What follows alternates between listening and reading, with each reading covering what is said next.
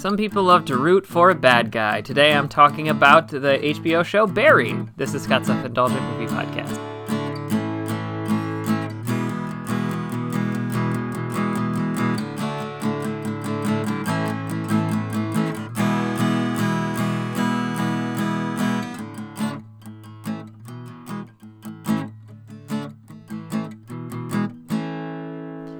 Hello, movie friends. Welcome to Scott's Self Indulgent Movie Podcast. I am Scott, and today I am talking about HBO's Barry, a show that I've been rewatching recently.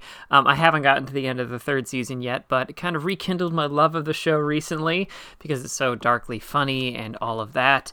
And hit on something that I found was interesting. And there's been a couple of different pieces I've seen that kind of covered angles to this, but I think this one is kind of an amalgamation and kind of my own. So without further ado, let's get started. As the thir- third season recently wrapped, I've been rewatching and catching up on Bill Hader's critically acclaimed black comedy Barry, which is never a bad time. For those that aren't familiar, he the show follows Hader as the titular Barry, who is a highly competent assassin who, after something of an existential crisis, decides he wants to be an actor. Of course, leaving his assassin life is easier said than done, and so is acting. The show is amazingly acted, equal parts dark and bitingly funny, and does everything, whether it's a dramatic monologue or an intense firefight, well. But in particular, I think Barry offers a lot of insight into why so many people, and in particular men, find it so hard to root against, excuse me, deeply flawed lead characters like Barry. So before we get into that, we need to talk about men, or rather, difficult men, framing, and satire. So let's start with difficult men. Difficult men is a term coined by writer Brett Martin from his book of the same name about the boom of high profile dramas centered around male anti heroes in the golden age of television, namely Tony Soprano from The Sopranos, Walter White from Breaking Bad, and Don Draper from Mad Men. All of said shows were critically acclaimed, groundbreaking shows that presented challenging heroes who do horrible things, often for selfish reasons. It was a different kind of drama for audiences who were used to seeing more heroic lead characters, namely cops. The typical TV characters were often flawed, but never in danger of doing something truly awful. Hence why Tony Soprano is a mobster and Walter White is an illicit drug maker, and eventually a distributor who works with a white supremacist gang. They are bad men who do bad things for selfish reasons but they're still human beings with admirable qualities or relatable problems. Tony Soprano goes to therapy and talks about his emotional problems the same way he talks about a hit. It makes him human and less of an archetype. He's still a bad guy, though. But the problem is, a lot of guys didn't get the memo. Breaking Bad is the best example, as so called fans of the show showered the character Skyler and actor Anna Gunn with all kinds of abuse for quote unquote ruining Walt's life. Based on the internet reaction of the time, you'd assume that Gunn was Gus Fring in real life or a rival dealer. Was this sexist horseshit? Absolutely. But a lot of men f- who found it found it easier to relate to Walt than to Skyler for reasons beyond sexism.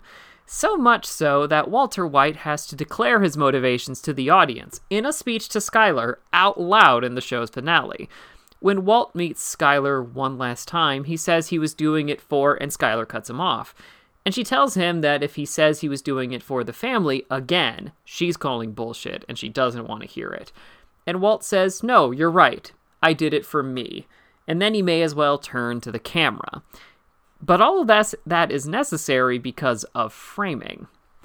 So let's talk about what I mean by framing.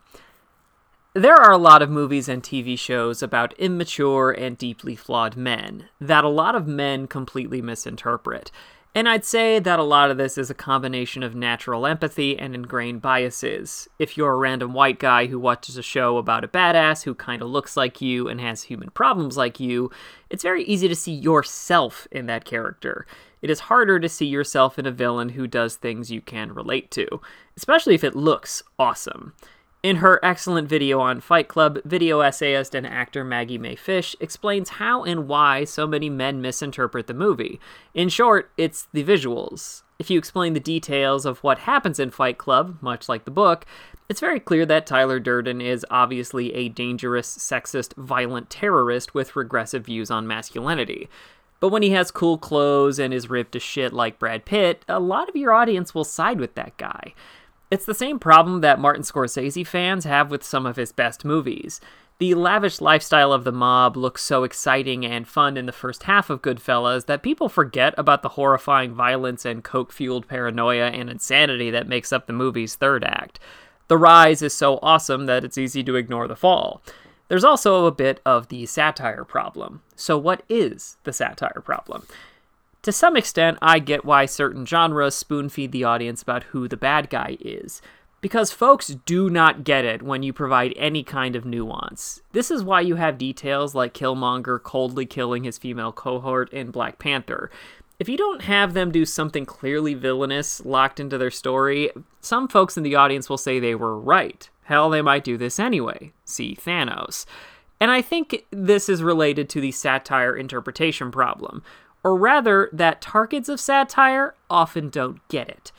There is an endless string of characters, obviously meant as mockery of a certain kind of person, or a commentary on a certain kind of person whether it's Stephen Colbert's GOP persona on The Colbert Report or Holden Caulfield in Catcher in the Rye.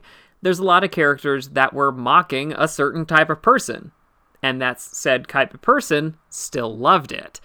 Conservatives loved Stephen Colbert, and there were far too many young men whom idolized Holden Caulfield. In essence, the people being made fun of don't seem to get that they are being laughed at or seen as silly, which brings us to Barry poor, powerless Barry.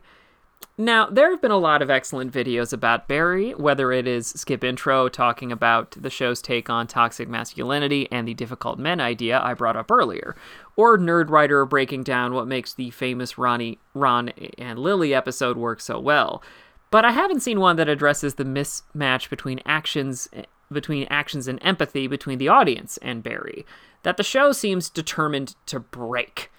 In a recent interview on The Rich Eisen show, Bill Hader joked about people not getting that Barry is a bad guy, noting how even his actions in the first season alone should make him an obvious villain. He only kills people for selfish reasons and lies to everyone constantly. He's a bad guy. And yet, here we are again. What I find so fascinating is how Barry acts and talks about himself versus what he does. The baseline for Barry is easy to empathize with. His current job in life has no stability, is morally reprehensible, and he has no personal life. He seemingly doesn't know how to be a person and is carrying a lot of baggage with him. He is stuck. And then you listen to him talk about himself.